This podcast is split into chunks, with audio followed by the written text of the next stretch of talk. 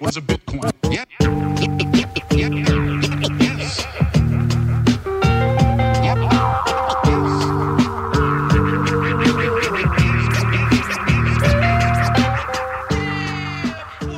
What is up, Bitcoiners? Welcome back to another episode of the Bitcoin Magazine podcast. I just got off with Nick, a founding partner at Bitcoin Reserves, which is an awesome full stack Bitcoin exchange based out of Europe. It is really awesome to hear Nick talk about his journey, like trying to build businesses in the Bitcoin space and how it took him around the world and how it helped him kind of understand what's it going to be to have a stable business that enables and helps the most people in Bitcoin. And I think that's what he's building at Bitcoin Reserves. Again, Bitcoiners are always looking at companies like Coinbase and Gemini and are like, why are you just adding so many shit coins? And why are you not focusing on Bitcoin? Bitcoin Reserve is part of this new breed of Bitcoin on ramps that are focused on Bitcoin. They're going deep on Bitcoin and they are trying to put in cutting edge technology involved in Bitcoin. So um, they are working closely with Blockstream. They're part of Liquid. They are doing a lot of things that are going to continue to help them integrate the cutting edge Bitcoin technology into their Bitcoin only services. So check out Bitcoin Reserve.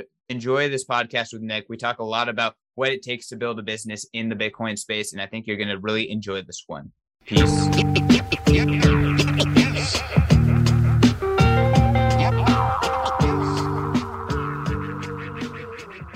Bitcoiners, I am sitting across from Nick Orievsky, a partner at Bitcoin Reserve, a really awesome Bitcoin only company building out financial services in Europe. And I'm really excited to get to know Nick. We're just meeting uh, today and get to learn a little bit more about Bitcoin reserves and the future of Bitcoin, Bitcoin financial services, especially in Europe.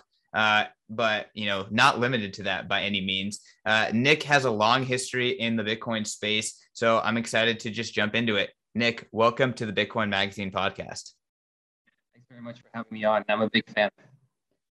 So, Nick, I guess uh, you know, tell me a little bit more about yourself. You've been in the Bitcoin crypto space for a long time. You know, give us the background. Yeah, absolutely. I have talked about this at uh, uh, quite to an extent on some of the previous shows, so I'll try to keep it as brief as possible. But my journey started back in 2012 where I come from a finance and economics background, and Bitcoin was coming across my lab first and foremost as uh, really an opportunity to get familiar with the investment vehicle itself. So I haven't really, uh, how do I put it?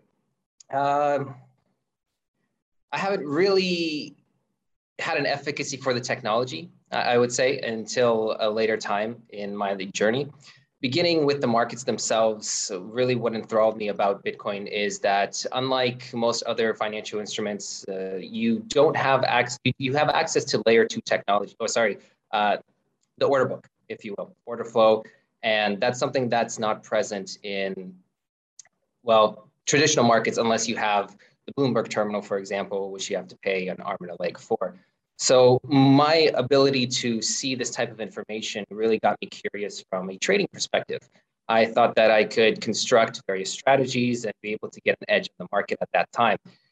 I grew to realize that even having that information was perhaps not sufficient to generate the returns that I was expecting originally. And that thrust me into researching more about what Bitcoin truly meant and what it was that's when I took a deep dive and started to go into the white paper itself. And I became aware of the implications that it has socially as well as economically, being a transfer of value through time and an ability to truly revolutionize, I would say, our economic system. Going from a gold standard, dropping that to fiat currency, it's one of those transitions that I see being very prominent, especially in today's age. But I'll get to that in just a little bit shortly after discovering Bitcoin for what it truly was, I think now it's starting to be around 2013, 2014. I started to travel around and get familiar with people in the ecosystem as well. I went to various different meetups. Uh, at this time, I was living in North America, so it was very easy to access a lot of the venues that were there, and the majority of the venues were popping up in the United States at that time. That's when I had the pleasure of meeting Paul Puey from Airbitz. Uh, now I believe they're called Edge and I got a conversation going with him, and I connected on a on a level that was very different than I connect with most people. I would say in the quote unquote real world. It was a lot of talk about libertarian views about how our current financial system is flawed and what Bitcoin can truly do to change that. And them being a company that was trying to build a user-friendly interface for Bitcoin beginners, it, it caught my attention. So I joined their team and I worked with them for almost two years before moving out on my own. After that, I moved to Vancouver. I got married, and that is when I became interested in the background of all of the infrastructure that is built on top of Bitcoin, particularly when it comes to trading. So through my career, as I'm all doing this, of course, you know, I'm trading on the side, and predominantly I am taking a men- mentality of a short-term approach, a short-term trader, right? So from that, I was able to gain some capital, but really, I started to understand that what matters significantly is to try to get a framework around how the backend works. So how do the exchanges function? What do they do in terms of market making and day-to-day activities? How do they actually make money? Are they perhaps making money off of my follies? Uh, you know, the liquidation engine that goes uh, hand in hand with this particular nuance. And as I started to dive deeper and deeper into this topic, there came some opportunities with actually working with a Bitcoin exchange. At that time, that's when I met my current partner at Bitcoin Reserve, Yuri, and we started a small exchange out of Vancouver. We grew in, in about a year or so to Canada's second largest exchange at that time by volume, which honestly didn't really mean much, but it provided a phenomenal learning experience for me into understanding what all requirements there are in order to make sure that you have a legitimately functioning business in an area where regulation is, well, unknown for the most part. Worked there for about a year, um, and there was this one time where it came to my desk a notice from the regulators there in Canada. And we forwarded that over to our KYC AML lawyer at that time at the end of the day, once she read the documentation and what we were currently working on, she said, okay, you know what, here are a couple of options that I foresee happening in the next five to 10 years. She said, great, lay, lay it on us. And she said something to the following. Because there is nothing that is really here that dictates how you need to operate your business, but you are operating it in such a way that you're trying to be as compliant as possible, there is no way to marry these two things. So, because Canada doesn't have grandfathering law uh, with regards to the financial regulations, essentially what that means is in five to 10 years, I can't guarantee that what you're doing right now will not land you in jail in that time. That's something that I was not too keen on hearing, nor was my partner. And this was with a fully KYC compliant uh, exchange, right? Uh, just because there's some of the checks and balances that were simply not there at that time, um, it was very difficult for us to move forward with that project. So we parted ways, um, and then I worked for a fintech startup accelerator that focused on blockchain technologies. I met uh, some very interesting individuals, uh, some people that are developing technologies in the space, layer two tech, lightning, that kind of thing. And there, I really wanted to draw my focus back to my roots, right? And that was specifically with economics and finance and uh, money management. So, having worked there, I believe, for maybe seven or eight months, it was now coming on the year of 2016, late 2016. I got together with a couple colleagues out of California. They were ex like Goldman Sachs guys um, that I met through my travels. And we decided to look for a jurisdiction in which we can operate a business long term. Because again, in Canada, regulations were unclear, well, non existent at that time. And we were trying to form something that would stand the test of time. So we decided to look all over the world. We looked at Isle of Man, we looked at Singapore, we looked at uh, Malta, we looked at Estonia with Liechtenstein. Anyways, we ended up settling on Liechtenstein as a jurisdiction because they had a very clear directive to move forward with how Bitcoin businesses would operate. At that time, uh, Thomas Nägele, who runs Nägele Law, was in the middle of authoring the Bitcoin Act, and we happened to get together and get an understanding of what that those requirements were going to be. So we started an AIF, which is an alternative investment fund. Uh, that's hence Crypto Valley Capital, AG. And we launched this as an offering to be able to get high net worth individuals uh, participating in the Bitcoin ecosystem. Now, the problem with that is it took almost eight months to a year to set up everything that was needed in that jurisdiction. And it was quite a, an expensive endeavor, first and foremost, if anybody's familiar with Liechtenstein. But outside of that, it was also very stringent in what we could do. Now, fast forward, it's about 2017, roughly middle of 2017, and the fund launches. Well, the way that the AIFs are structured in Liechtenstein at that time, specifically to Bitcoin businesses, you were only allowed to do long only fund. So, what that means for everybody out there that's listening, long only is essentially you can just buy and hold. That's it. Um, rebalancing in terms of being able to sell parts of the portfolio to meet requirements could only happen every quarter. And this was not a very appealing offer at that time as the ICO craze started to hit. Ethereum was based in Switzerland and kind of crypto valley ecosystem out of Zug.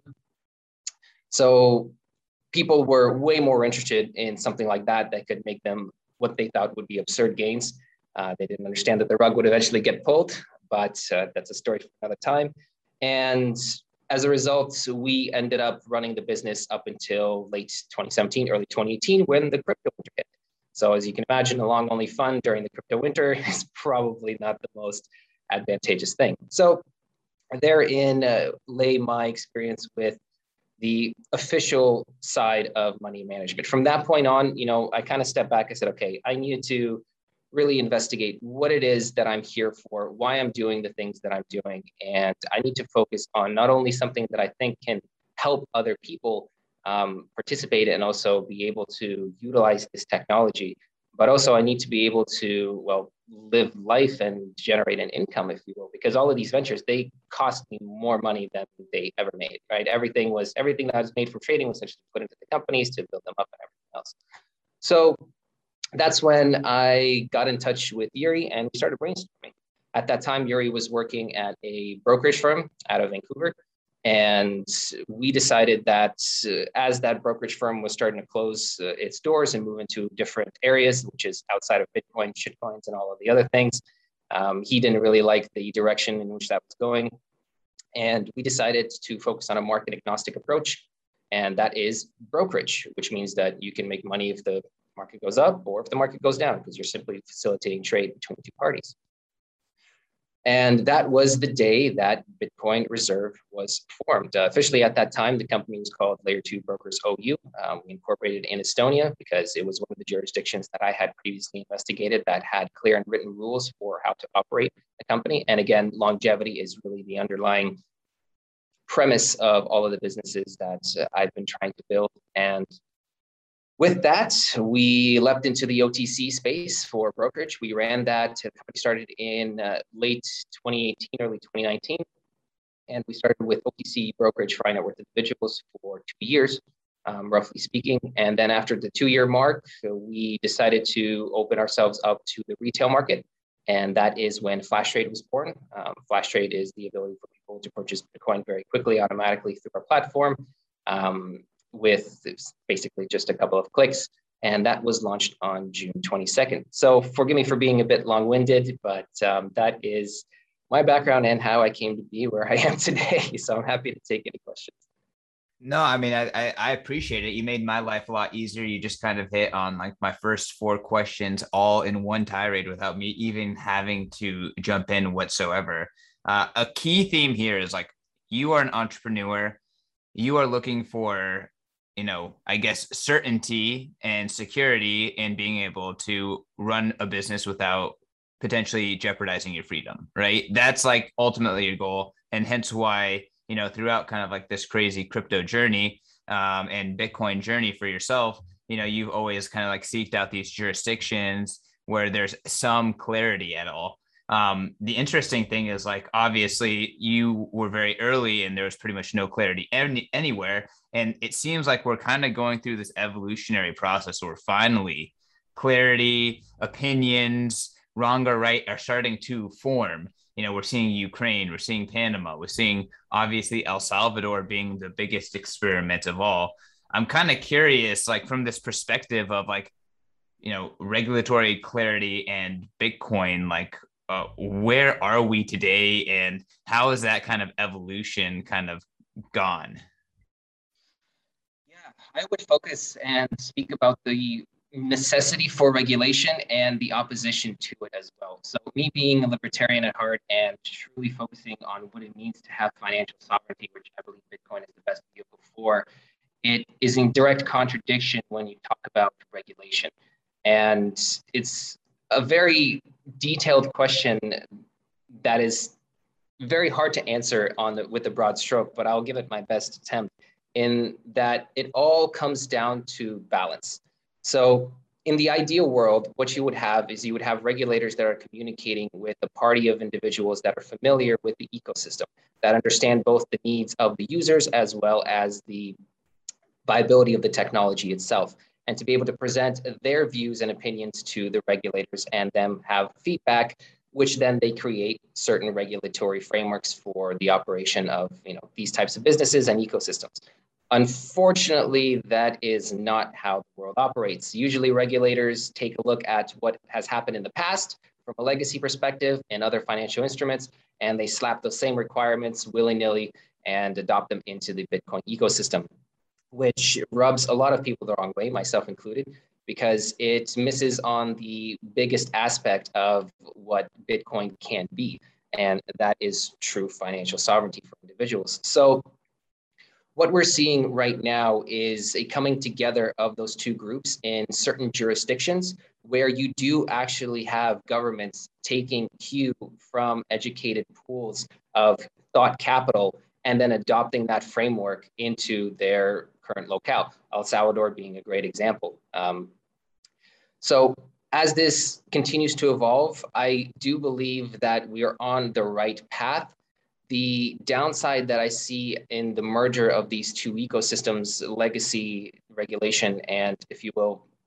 Bitcoin friendly regulation, is that inevitably, even if a country moves forward with the best framework that you can imagine that takes into consideration all of the things that I spoke about in terms of understanding the technical aspect of it and the client side, there will be other countries that prevent them from truly pushing this forward and into a new sphere. I'm not sure if you heard, but the central bank currently slapped the wrist of El Salvador uh, due to what they're currently doing with their adoption of Bitcoin. And which central bank? The Fed? No, uh, the, the World Bank. Okay, gotcha. Of course. Naturally.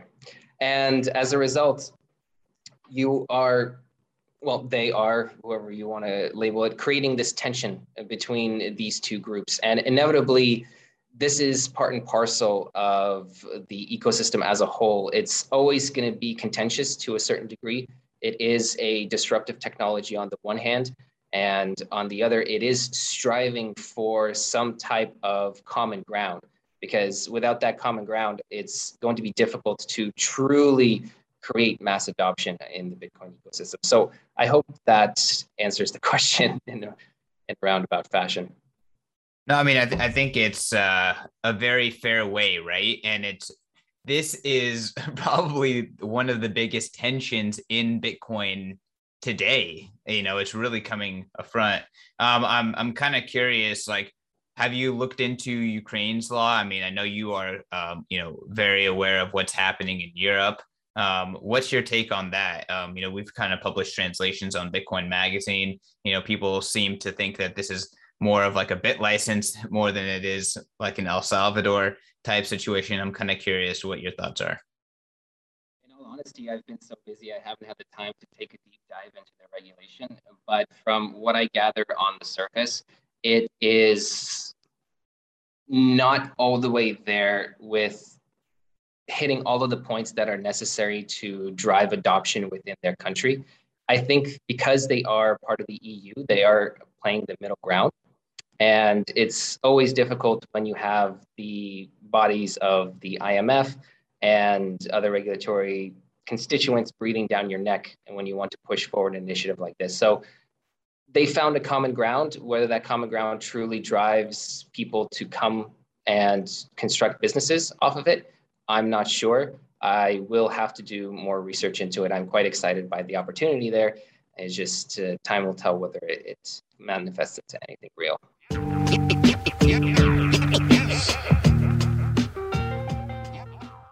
All right, Bitcoiners, I want to tell you about our newest sponsor. This show is brought to you by Ledn.io. I have been super, super impressed with the guys over at Ledn. I've actually known the co founders, Adam and Mauricio, for a very long time. I've had the pleasure to watch them build Ledn up from a tiny, tiny startup to now a super impressive institutional grade Bitcoin and crypto lender. Y'all, I'm so impressed with these guys. They are offering some of the best rates out there. I don't think anyone even comes close to touching them. You can get 6.1% APY on your first two Bitcoin that you deposit into Ledn interest accounts, and you can get 8.5% US on USDC deposits. I mean, I know all the competitors. They're not even close. If you're going to put your crypto and your Bitcoin into an interest account, Ledn is by far the best. And on top of that, like I said, these guys are hardcore Bitcoiners and they know the products and the services that Bitcoiners want and appreciate. They come up with B2X. It allows you to put your Bitcoin in, they leverage it up, and you can, with one click of the mouse, get twice the exposure to Bitcoin. So if you're super bullish, Ledn has you covered with a super, super easy way to get leverage with B2X. And then on top of that, they know that Bitcoiners care about your reserves. They know that Bitcoiners don't like under reserved and not full reserved financial institutions. So they are pushing the frontier in transparency in the digital asset lending space. And they are the first digital asset lender to do a full proof of reserves and proof of attestation through Armanino LLC, a public accounting firm. So the Ledn guys, they know what Bitcoiners like. They are legit. I encourage you guys to check them out. Do your own research and go to ledn.io. That is L E D N.io and learn more. Yo, what is going on, plebs? We're going to take a break from our programming to tell you about the resurrection of our print magazine, starting with the El Salvador issue. Starting this fall, Bitcoin Magazine will be available on newsstands nationwide and at retail stores such as Barnes and Noble. Don't want to get off your couch though? No problem. You can also go to store.bitcoinmagazine.com. So skip the line and get each issue shipped directly to your front door with our annual subscription. I'm talking four issues a year that contain exclusive interviews and profiles with leading Bitcoiners, actionable insights on the state of the market, breaking news and cultural trends, along with powerful photos and artwork from the best artists in the world. Subscribe today and get 21% off using code podcast at checkout. That's P O D C A S T podcast at checkout.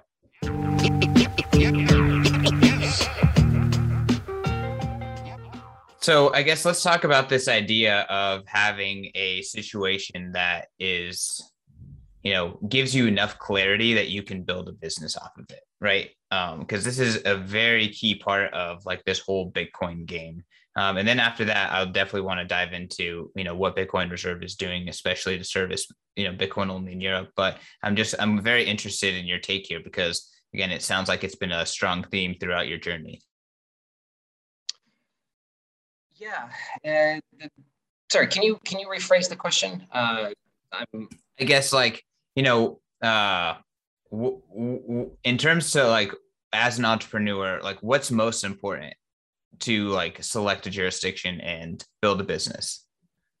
Ah, okay. So for me, one of the most important things is to have a direct line of communication with the major constituents of that particular jurisdiction. That is why I've seen success in a lot of the smaller nations to be able to conduct operations.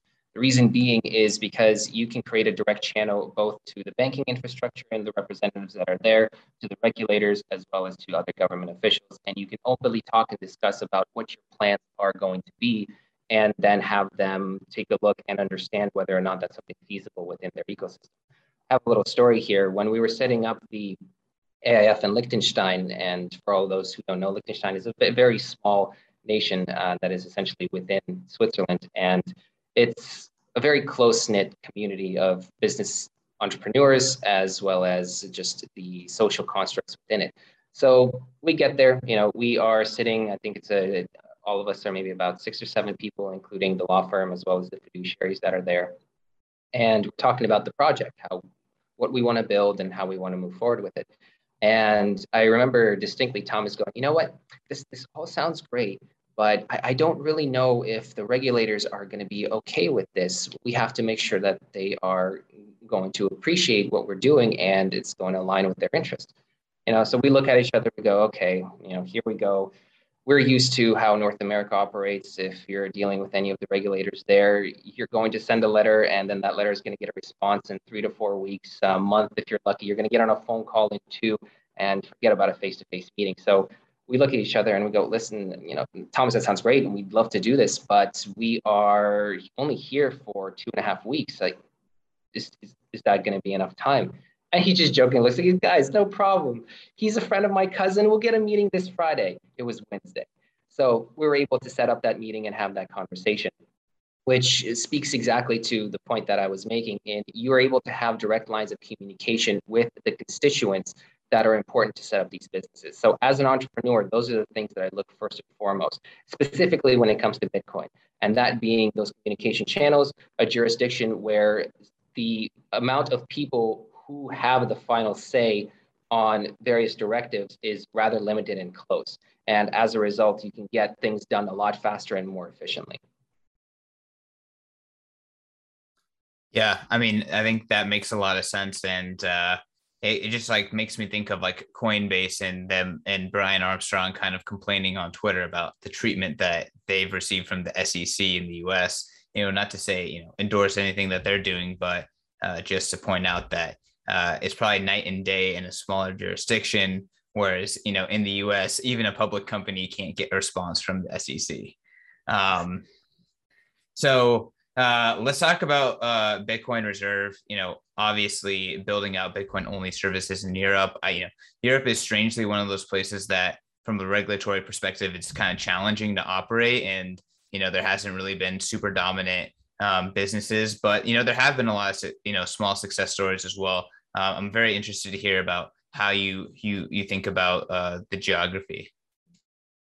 Well, the geography of Europe is clearly very diverse, and there's a lot of social constructs to take into consideration and a lot of regulatory frameworks as well, which is why the area is such a challenge for businesses to penetrate fully one of the reasons why we decided to enter into this market, of course, outside of the opportunity of perhaps having a first mover advantage in the Bitcoin only space uh, within a certain framework, there's a lot of Bitcoin businesses that have been built up, but none yet have had the ability to take a holistic approach to Europe.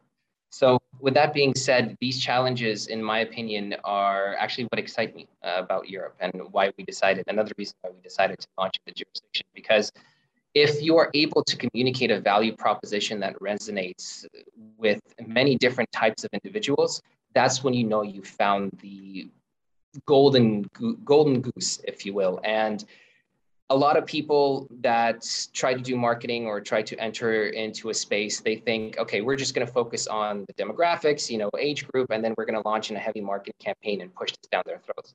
Unfortunately, that's not the approach for Bitcoin, nor is it really a valued approach, in my opinion. But the key here is to be able to understand why people get into Bitcoin in the first place. There's no way that you can force a conversation about financial sovereignty onto, onto somebody who is not ready to enter in, into something of that headspace. So it's very much about educating the population and those individuals about the opportunities, and then naturally they will come into the Bitcoin ecosystem as a result. So for us, the challenge of finding how that message resonates within the different geographies is one that is going to be very rewarding when we do finally crack that puzzle, but also one that's going to be extremely gratifying as well. I think from a personal perspective, for myself at least, the ability to have control over my own finances is something that is incredibly important in this day and age, especially with where CBDCs are going and the direction of some of the other government initiatives. This particular aspect is so critical for us to communicate to the rest of the world. And if we are able to resonate with the population, I think there's going to be great success in that particular jurisdiction. When it comes to the regulatory side of things, the way that we have chosen our jurisdiction, it does allow us to work not only in Europe, but in other areas of the world as well. We do have to tweak some of the compliance logistics, if you will, of the business itself, which is why for the time being, we have segregated flash trade for the European zone and really driven all our focus there. Um, but we do expect this regulation to continue to evolve, uh, particularly in Estonia. And whether that is going to limit the playing field or not, I can't say. But we are actively looking at ways to be able to provide what is necessary from the regulatory standpoint, but also be able to retain what we truly believe a service should be within the Bitcoin ecosystem. And that's one that favors information security as well as privacy. And those two, regulation and privacy, are an oxymoron at times. But I urge people to dive deeper into how various institutions do keep track of your information and at what point they are there, there is a compulsion to share this information with the regulators. Uh, I won't dive too far deeper into that. Suffice it to say, it is one of the key aspects that I look for when looking for an exchange, whether it's KYC or whether it's distributed. Awesome. Uh, can you talk a little bit more about, um, you know, uh, Bitcoin Reserve and uh, the feature set and kind of what you're doing in particular to uh, try to, you know, uh, instantiate those values as much as possible? Yeah, absolutely. So Bitcoin Reserve, we have two services. So one is Flash Trade, which allows people to purchase Bitcoin up to fifty thousand dollars or at fifty thousand euro, and then we have Concierge, which is anything above that. Really, our focus is to be able to provide value to the consumer in such a way that the entire process is very streamlined. Both our concierge service as well as our flash trade aims to have a humanistic UI approach or UX design, very similar to how Apple likes to create their uh, technology, in that when a person uses it, it's very intuitive. So a lot of individuals that come into this space, they already have had a very steep learning curve to get into Bitcoin first and foremost. Like I said, from the areas of financial sovereignty to some of the libertarian ideas and everything else that goes on top of that, it can be at times overwhelming. So when you're having somebody coming in that doesn't have the experience in the finance sector, for example, from trading, when you're looking at the screen where you have the bid and depth and you have all of these order types, it can be overwhelming. So our main goal is to eliminate that friction as much as possible through the experience. On the flip side with concierge, what we're trying to do is make the process of education above and beyond that first purchase easy. So we have a publication that is called Bitcoin Reserve Journal as well. And there we have contributing information specifically for Bitcoin analysis, as well as other areas, not particularly technical analysis, but on the technology itself and some of the underpinning ecosystems that can provide value to high net worth individuals who are looking to get a deeper dive on what the technology actually is. And during our involvement with the clients as well, we're very open to answering any kind of questions and being able to facilitate in the most fluid experience that we can for the purchase and the sell of Bitcoin through that particular product. Now, outside of UI UX, uh, um, obviously, you know, buy sell is the basic core feature. We really believe in simplicity. So we are not unique, and I'll put it out there in terms of the core offering. However, what we're trying to do is establish that foothold and then build off of it. And that's where the entire name of the company originally came to being, and that's Layer 2 Brokers. We're very focused on what Layer 2 technologies can facilitate within our own product offering as well as within the ecosystem at large. So if you guys are familiar with Blockstream and their Liquid network, um, C-Lightning's their implementation, LNURL, which is uh, one of the other things that is currently being built in the ecosystem, Lightning in general, there are opportunities to be able to take these kinds of products and optimize the service that we already have and build in interesting functionalities that expand into other areas uh, such as DCA, such as into affiliate programs and how those individuals get paid, as well as also what we like to call kind of the auto sell features and things of that nature. So we're constantly evolving what the product offer is, but we're not like the typical Bitcoin company where you have a whole bunch of engineers that are just pushing technology into the stack and throwing it out there to see what sticks. We take somewhat different approach in that we look at what opportunities there are in the market and particularly what value we can bring to the users and then try to find a technology that fits that. So instead of going from technology to use case we try to find that use case and then get the technology and the partners in line to be able to facilitate in that uh, really pleasurable efficient and smooth experience for the user that makes a lot of sense. And uh, I mean, I agree. I, I think that a lot of exchanges, especially in 2017, were pushed into creating a brokerage like experience. And that is antithetical. And, and you know, the uh, it just is it just doesn't make sense for getting most people on board. If you think about the average person, you know, the the at best, you know, some sort of uh, some sort of e-banking or neo uh, neo banking app is like the closest thing that they have to uh, to a brokerage account. So I think modeling more like that makes a lot of sense. I'm very pleased with the the pro, you know kind of the uh, like the cash apps, the strikes, and you know kind of that that uh, movement towards embracing that kind of a UX. Um, and it sounds like that's very on point with um, you know how uh, how you're trying to build out the Bitcoin reserve. And as I mentioned before, UX is one of those things that can be difficult to nail down, but when you do nail it down, it has rewards that well outweigh all of the energies that are putting into it. And in the Bitcoin ecosystem, until recently, many people have been missing that. I, I totally agree, and there's there's still tremendous room for improvement. One an, another theme that you kind of talked about, you know, being layer two brokers, is this kind of idea of like instead of going as a Bitcoin exchange, being horizontal on a lot of different tokens and stuff like that, which is a more traditional, is you know this kind of new and emerging idea, which is like going vertical on Bitcoin. And you kind of talked a little bit about tapping into some of the blockstream technologies and layer two technologies, and you know leveraging that to to add more servicing to Bitcoin. Can you talk a little bit more about you know that vision and why you think that that's such a a, a more competitive uh, perspective in the long run? Yeah, absolutely. I, I'm not going to badmouth those individuals that decide to go horizontally. I think that they could do very much as they wish, but it takes away from the core ideology that I think is very important here. And that core ideology is that the entire ecosystem, as I believe it to be, and as well as we as a company, is focused and centered on Bitcoin. So Bitcoin has the largest network effect. Bitcoin is what is driving, in my opinion, the movement of this new financial paradigm that we have on the global scale. So to draw focus away from it, I believe is doing a disservice not only to the company itself, but also a disservice to the ecosystem as a whole.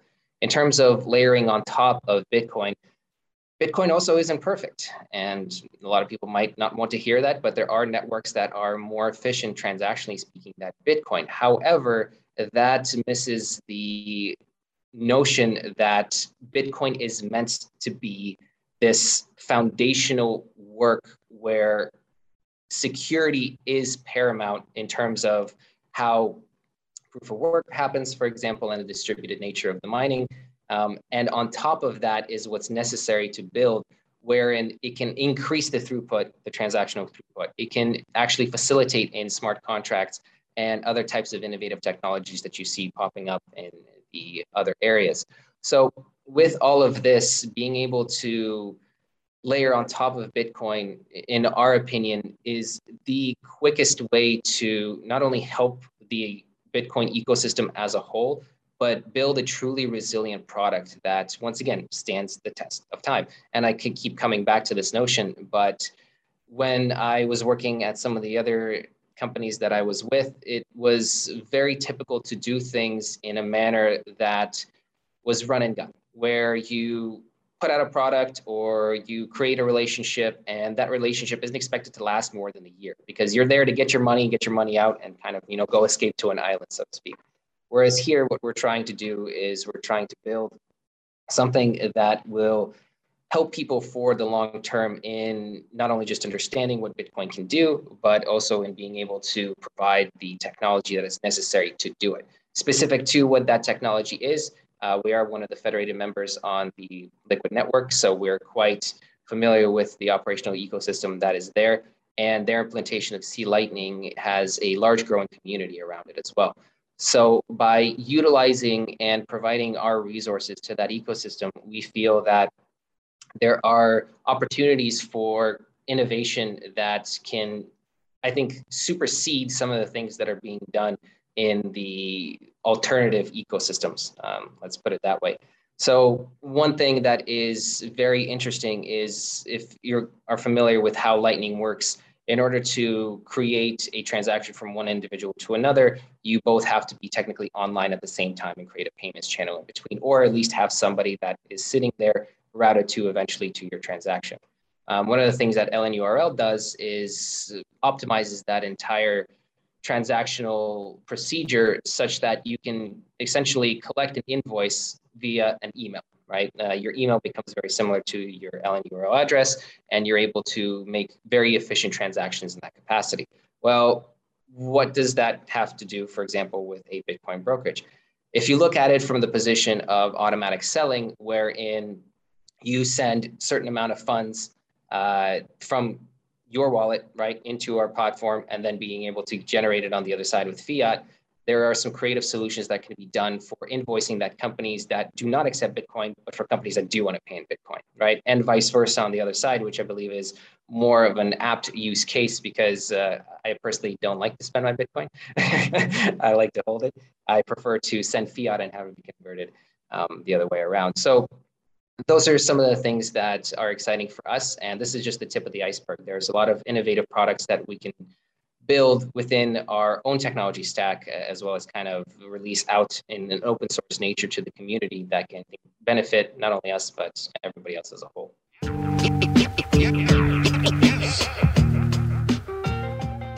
Yo, my fellow Bitcoin lovers, have I got something specifically curated for you? The Deep Dive is Bitcoin Magazine's premium markets intelligence newsletter. This isn't some pay group selling buy and sell signals. No, this is a premium Bitcoin analysis led by Dylan LeClaire and his team of analysts. They break down in an easily digestible way what is happening on chain, in the derivatives markets, and in the greater macro backdrop context for Bitcoin. This newsletter turns volatility into a joke. So hit up members.bitcoinmagazine.com and use promo code podcast for 30% off the deep dive. That's members.bitcoinmagazine.com, promo code podcast for 30% off. Divorce your paid group and learn why Bitcoin is the ultimate asset by Dylan and his team. My fellow plebs, the Bitcoin conference is back. Bitcoin 2022, April 6th through the 9th, is the ultimate pilgrimage for the Bitcoin ecosystem. The Bitcoin Conference is the biggest event in all of Bitcoin and cryptocurrencies. We're leveling up and making this bigger and better than ever. I'm talking straight to the moon with the four day long festival in the heart of Miami at the Miami Beach Convention Center. This has something for everyone. Whether you're a high powered Bitcoin entrepreneur, a core developer, or a Bitcoin newbie, Bitcoin 2022 is the ultimate place for you to be with your people and celebrate and learn about the Bitcoin culture. So make sure to go to b.tc forward slash conference to lock in your official tickets and use promo code Satoshi for 10% off. Want more off? Pay in Bitcoin and you'll receive $100 off general admission and $1,000 off whale pass. Those are stackable. So go to b.tc forward slash conference and attend the best conference in Bitcoin history.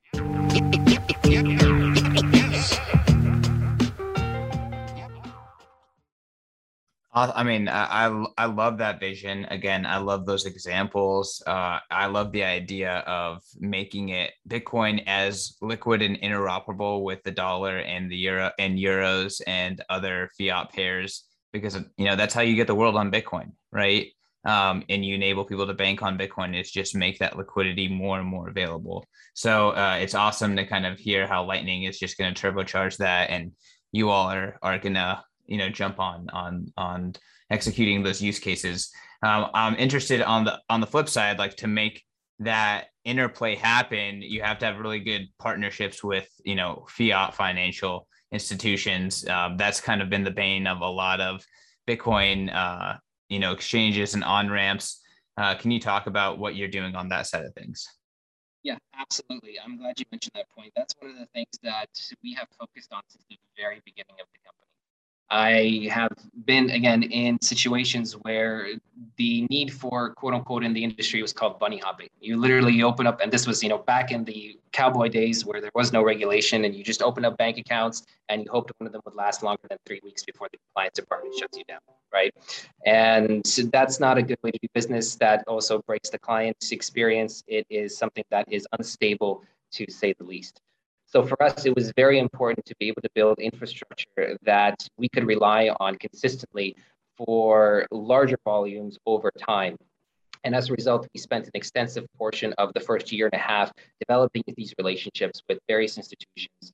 Uh, they do include banks, they do also include liquidity providers. There's various types. There's also uh, kind of liquidity aggregators that exist in terms of the dark pools and how the entire backend uh, liquidity provision functions that was critically important for us to be able to even come out with a product first and foremost. If we didn't have that available to us, then we wouldn't engage in what we are doing right now. So we were very fortunate to have personal connections with a lot of these institutions that allowed us to get that foot in the door. Because realistically, when you're looking at any kind of financial institution, whether it be in the EU, whether it be in the United States or other areas of the world, they look at Bitcoin businesses as a gigantic red mark on their balance sheets, as well as to their compliance departments. Unfortunately, no amount of regulation, no amount of licensing, no amount of convincing can really change their thoughts on what Bitcoin is supposedly used for, right? Which is money laundering, terrorist financing, which I would argue cash is, by the way, a much, much higher uh, valued vehicle for things like that. But from their perspective, it's something that always goes hand in hand with the Bitcoin business. So, in order to establish those relationships, you truly need to have a very open relationship with those institutions. And that's only formed over time.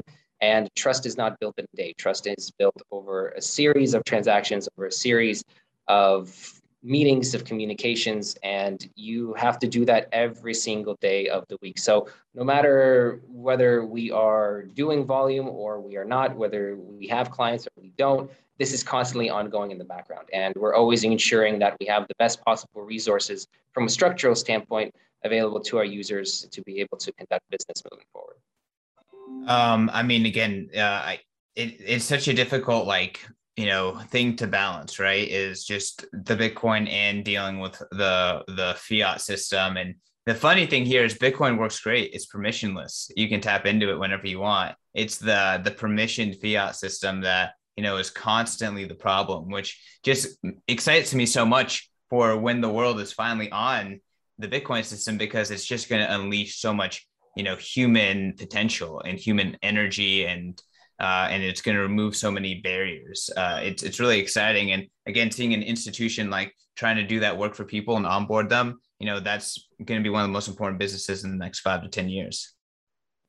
We believe that as well, and you said it very perfectly. In that the uh, what is possible without the intermediaries that are currently slowing down this entire ecosystem is something that I don't think the world can even imagine at this point.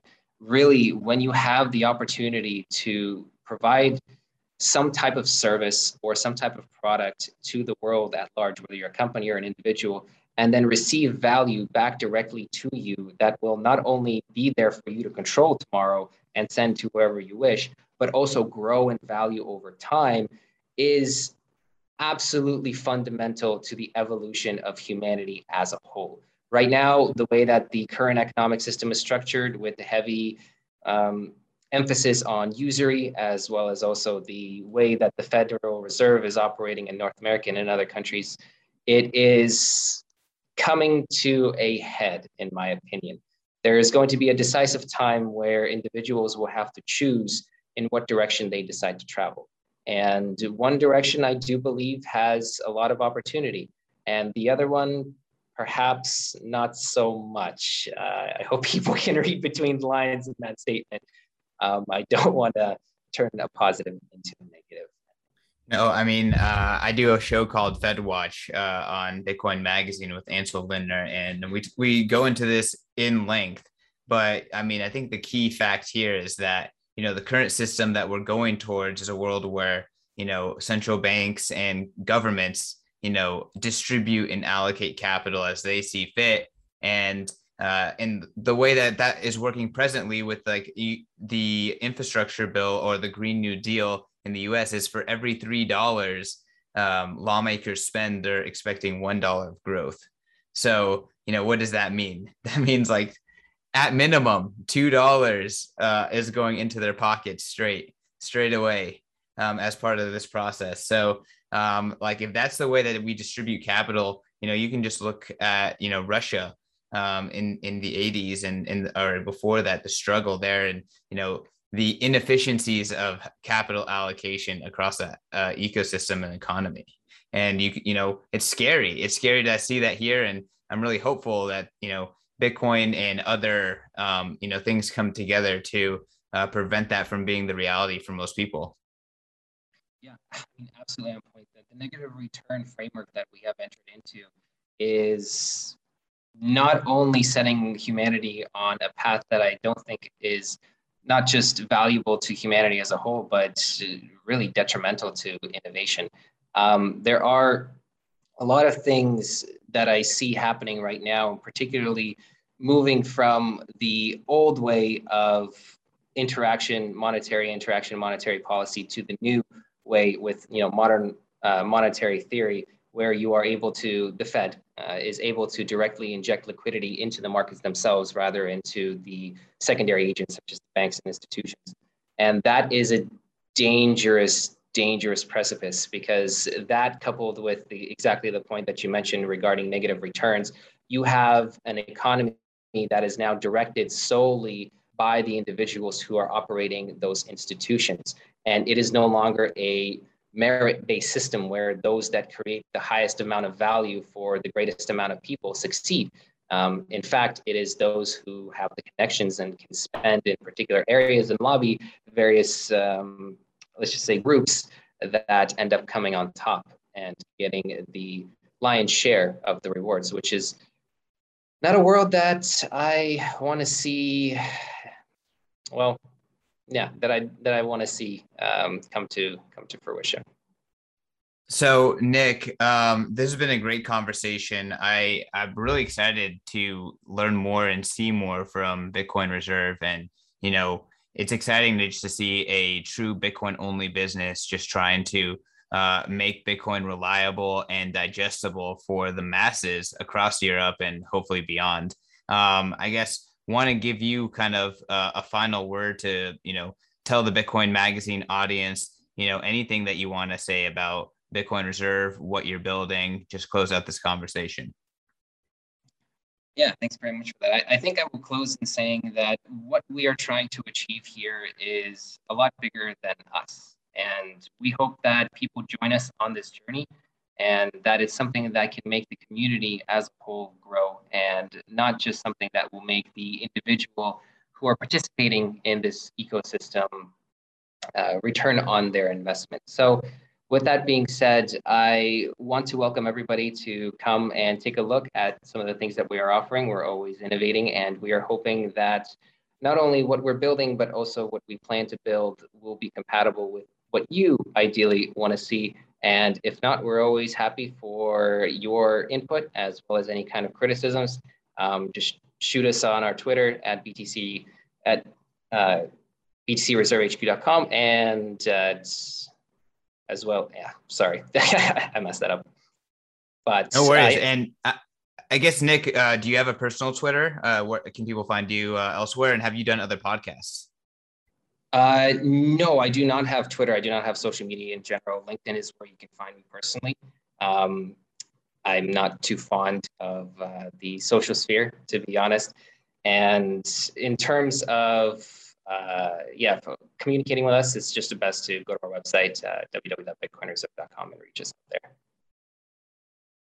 Awesome. Um, well, hey, thank you so much for coming on. I really enjoyed this conversation. Like I said, I appreciate your vision a lot, and uh, I think it's the right decision and will uh, yield a lot of uh, a lot of success in the future. And I hope that other Bitcoin businesses across the globe you know, continue moving in this direction. So thank you for what you do, Nick. Thanks again for coming on to the show. To all the Bitcoiners out there, you can find me at Twitter because I am addicted to the, the Bitcoin social sphere. Uh, and I am at CK underscore snarks. Uh, you can find Bitcoin Magazine at Bitcoin Magazine, uh, bitcoinmagazine.com. Uh, give us those five star reviews, share all of this out. And uh, again, uh, appreciate you for coming back on, Nick.